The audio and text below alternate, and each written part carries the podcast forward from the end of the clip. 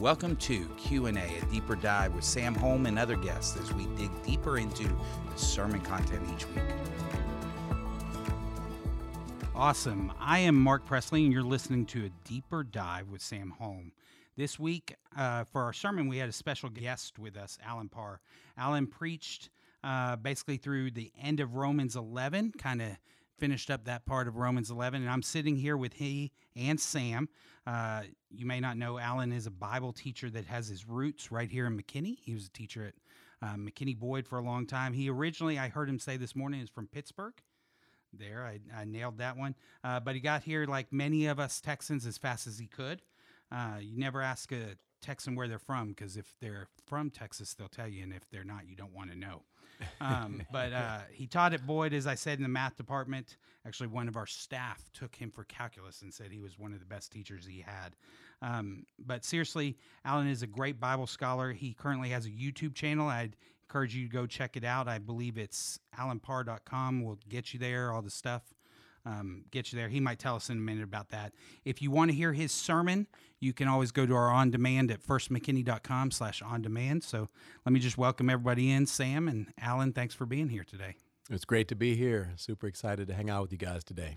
Why don't we start out? Uh, just talk a little bit about. I know in the sermon you didn't get a chance to do this, so talk a little bit about your ministry and what you're doing online, and and kind of take us there first. Yep. So uh, the ministry uh, is uh, called Let's Equip. That's our nonprofit organization, and um, uh, the ministries underneath that. Uh, one of the biggest ones that people are probably most familiar with is our YouTube channel called The Beat, which stands for Biblical Encouragement and Truth. A lot of people don't know what it means, but it's actually an acronym for something. And uh, we launched that in 2015. So we're coming up on our seventh year of doing that in August, this August. And we've got over 600 videos published on that channel. Uh, videos ranging from topics like end time events or um, overviews of different books of the Bible.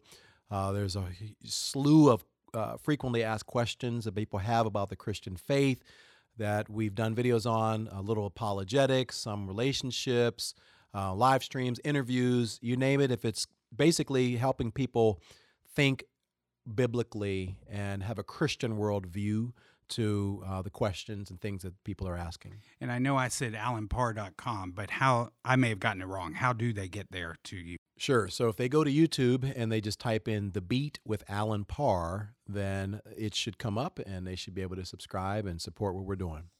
And I have gone there many times myself. It's so well done, and it's done in a way that is accessible and helpful. And so, thank you for helping pastors as well as people that are just part of what God's doing in our country right now as they jump on and listen to what you're you're bringing.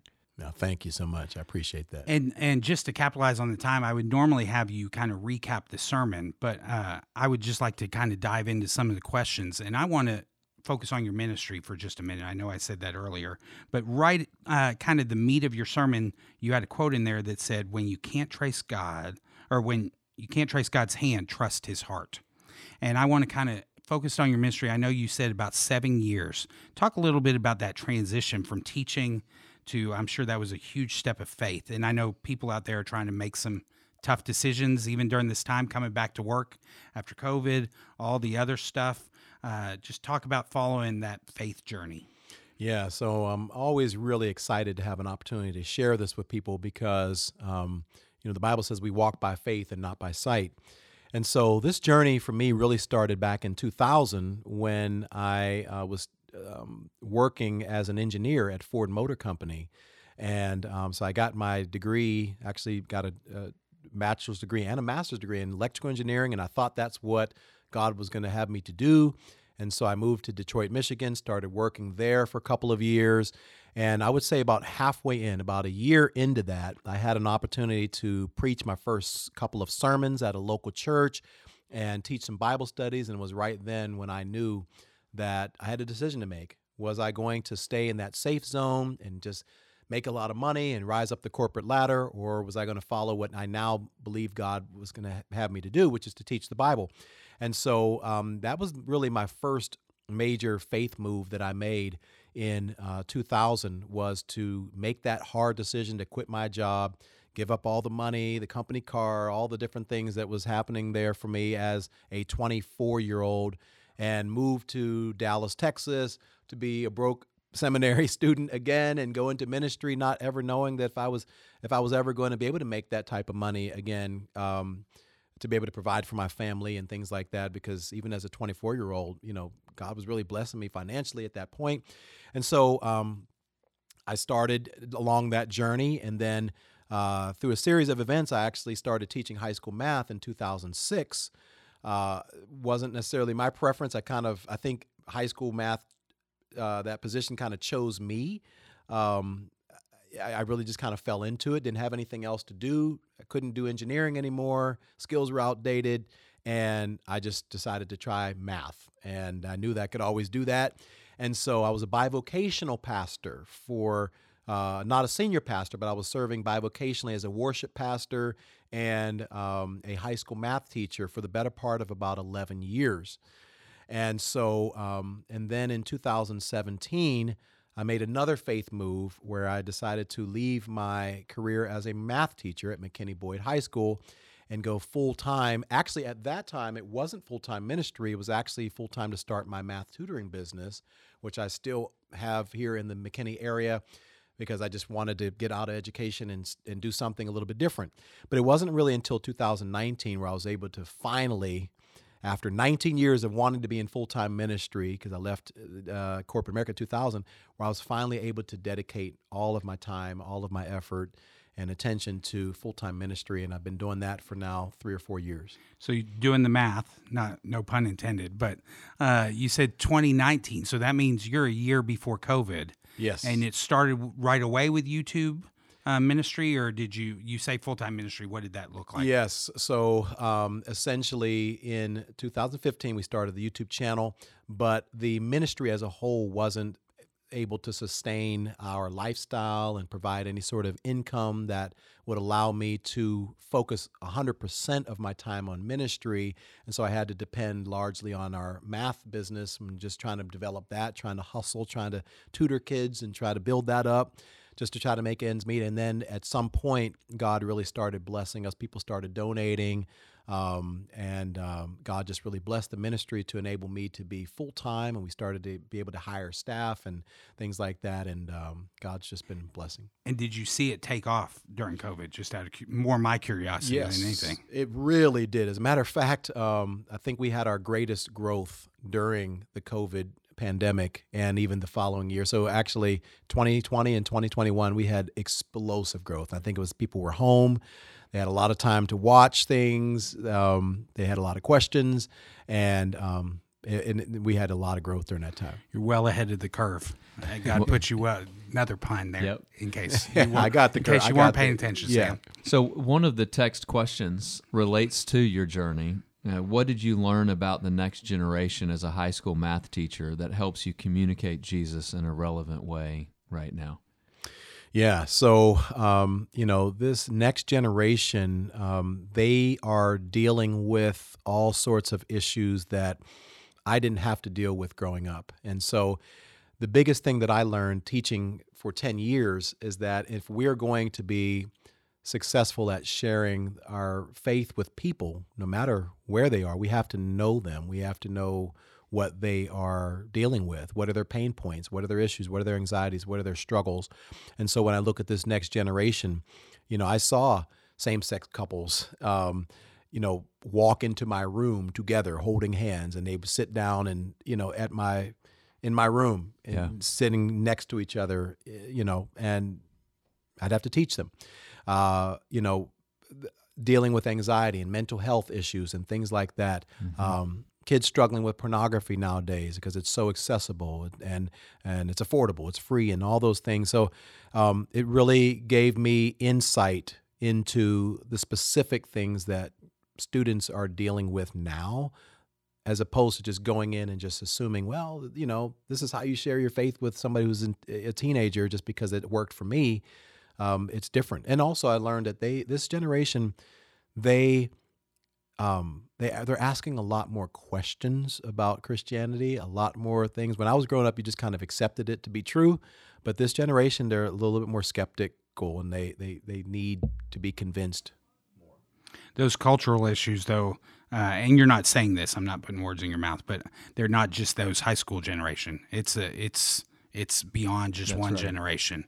And uh, I am seeing more questions across the board. Yes, to this generation, but the generations before them too, I think are are questioning everything. Yeah. You know, um, there was going along those lines. One of the first questions that came in while you were preaching was this: practically, how can we share, or how can we lovingly share the truth about many political issues? You were talking about different differences we might have towards the end of your sermon there. How can we share the truth about uh, political issues, social issues, without being arrogant with the truth? Hmm, now that's a great question. You know, I always go back to my uh, staple verse where Jesus says that he came uh, full of grace and truth, right? And I think that um, many times as believers, we err on one side or the other. Uh, we're very gracious towards people who are different than us, and we are very afraid to challenge them with the truth.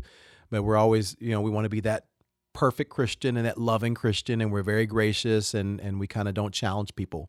But then there's people on the other spectrum where it's all truth, no grace, just kind of in your face. If you don't believe this, you're a heretic, you're you're this, you're and I think that every Christian needs to find that balance, right? So how do we how do we um, use a tone of voice when we communicate with people that communicates grace, understanding, acceptance, love, hearing them out, Yeah. listening to their story, why they believe what they believe, how did they arrive at that conclusion, taking the position of a listener.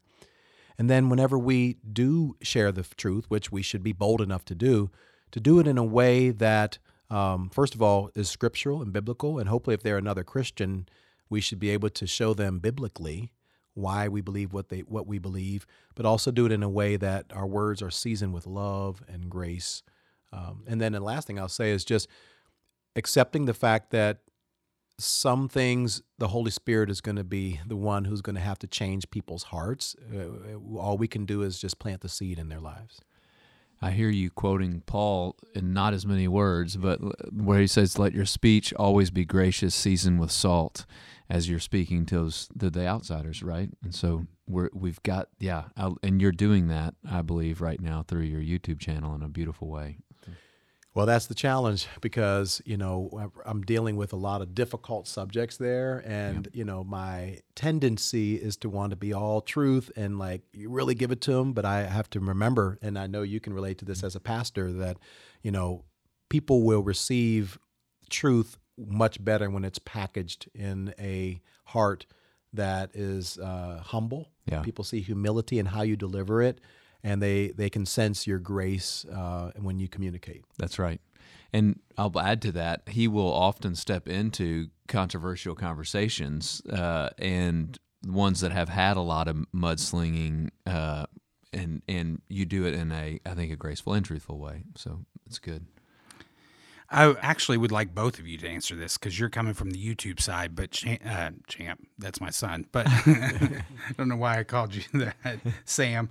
Uh, but um, any specific insights on when and how a Christian should express what they believe online? And we were talking about conflict there, but anything for both of you. I know, Sam, you're active on Facebook and those kind of things, but for both of you, any insights on how you should express yourself? I'll- def- you want me to go first? I'll let you go first. okay.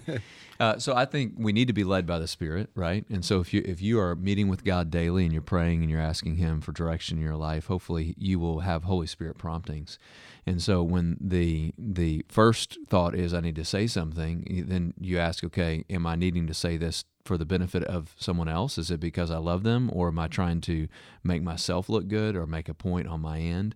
I think a lot of what gets shared right now through social media is when people are being angry and it's mm-hmm. prompting other angry people to say, hey, yeah, I'm going to be angry with you. And that's not really helping other people. Instead, it's actually hurting other people. And so you're asking, am I actually benefiting another person? And if there's really a question, and honestly, for me, often there is, even after, is this really helping other people? Is this good? Is this good or not? I will then ask a few other strong Christians to look at it and proof me to an extent and say, hey, do you think if I actually post this, it's going to be helpful or not? Um, that that happened after the Roe v. Wade conversation recently, where I was going to say something. I said, "No, I'm not going to say." Well, I, I, think I need to say something. I'm I'm a believer. What does it need to look like? And then I sent it to different people that I respect before before posting it, and said, "Hey, proof me in this. Let me, yeah, uh, give me feedback on is this full of grace and full of truth." Yeah. Yeah, and, and and to piggyback off of that, I was going to bring up the same thing about the Roe versus Wade. So if I'm a Christian and I'm celebrating that as we should, then you know an appropriate post might be you know hey today is a wonderful day. Um, you know the, the court have has overruled and overturned this decision. We celebrate life. We celebrate and honor the gift of life today. This is a great day right? So to me i think that's a wonderful post. I don't think there's anything now when we start saying things like to all you leftist people out there and all you liberal people out there um, what do you have to say now about this? See to me, that's the type of rhetoric that I see online from some Christians that basically it's not even about celebrating it's about throwing this in your face and and it's not even considering how my post might make someone else feel that yeah. disagrees strongly with me and so I think we need to ask ourselves what is my motive behind why I am posting this is my motive to to um, to celebrate or is it to kind of create some discord and and create some strife and division. Yes, absolutely. Well, I know uh, we're shortly running out of time, uh, and I want to ask you. I'm going to give you a little bit of time to think about this, but if there was anything you wanted to add, I know uh, we're recording this right after you got done preaching. Is there anything you wish you had time? But before, while you're thinking about that, Sam, why don't you kind of walk us where we're going? Because as he talked about, we're kind of ending not one chapter as in a chapter of Romans, but you know, dividing it in two, he talked about at the end of the sermon. We're moving into the second part of Romans. So, kind of talk where we're headed the rest of the summer. Yeah, I love the way you transition at the end of your, your time, right? We're, we're, we're getting to move from the gospel indicatives, right, to the gospel imperatives, right? The faith that we believe that he's so clearly laid out in the first 11 chapters we're going to get to see it practically play out in the the next chapters of the book of Romans. And so that transition to me is powerful. We can't forget though like if it gets separated from the first half of the book of romans then it becomes legalistic and here's how we get right before god no that like you said beautifully today, we don't get right before God based on what we do. It's His mercy that has, has made us right with God and the love of God that we have through Christ. So uh, we get to do that though next week. And so if you if you like practical, what am I supposed to do next? Teaching. Uh, it's it's not just going to be the application section at the end of the sermon. It's going to be uh, the verses of the text that we're walking through starting next week. So just to give you a chance as we kind of wrap up here, is there anything you'd love to add or, or tell our listeners, other people that just found this, came from your YouTube, whatever, uh, about that end part of Romans that you preached this morning? Well, you know, uh, first of all, I think I, I covered everything because I went too long both services. So, so I think that uh, uh, I, I, I, I I didn't want you to be done. oh man, well I tell you, you know, because you and I, we we are we theologians. We we could. I mean, obviously, we both know when we study and prepare mm. every week that you know we always have to make that decision you know what do i cut out what do mm. i leave out because for those of you who do not know and do not prepare sermons you know we probably have 50 to 60 pages of, of preparation and things that God has shown us in our exegesis, and we have to narrow that down to like seven or eight. So there's always that temptation. It's like, no, I, I gotta, I gotta, I, they have to know this. I gotta bring this in here. But one thing I'll say to everyone is just, first of all, kudos to uh, First McKinney for even doing a book study verse by verse, because a lot of churches will.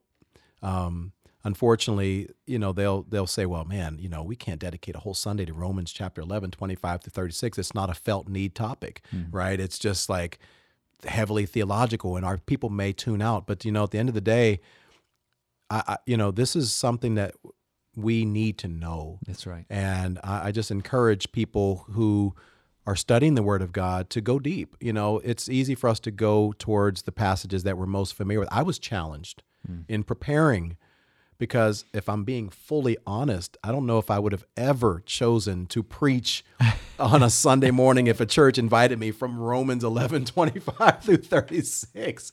I don't know if I've ever would have been, but it, it challenged me to go deeper in that area. You're welcome. Yeah, thank you for that. when you first gave me that, I was like, okay, I'm gonna, uh, you know, see what's there and see. And I had to dig deep to try to find some application from that passage. But I just encourage people, even on their own, you know, this doesn't have to be something that only pastors and Bible teachers experience. That they can experience that same depth um, on their own when they're studying the Bible. Well, again, thank you for an incredible sermon this morning. I know you said it went long, but as Sam, I wasn't. What, Sam, no, Sam's as Sam said, no, oh. no, as Sam said. oh. I wasn't ready for it to end.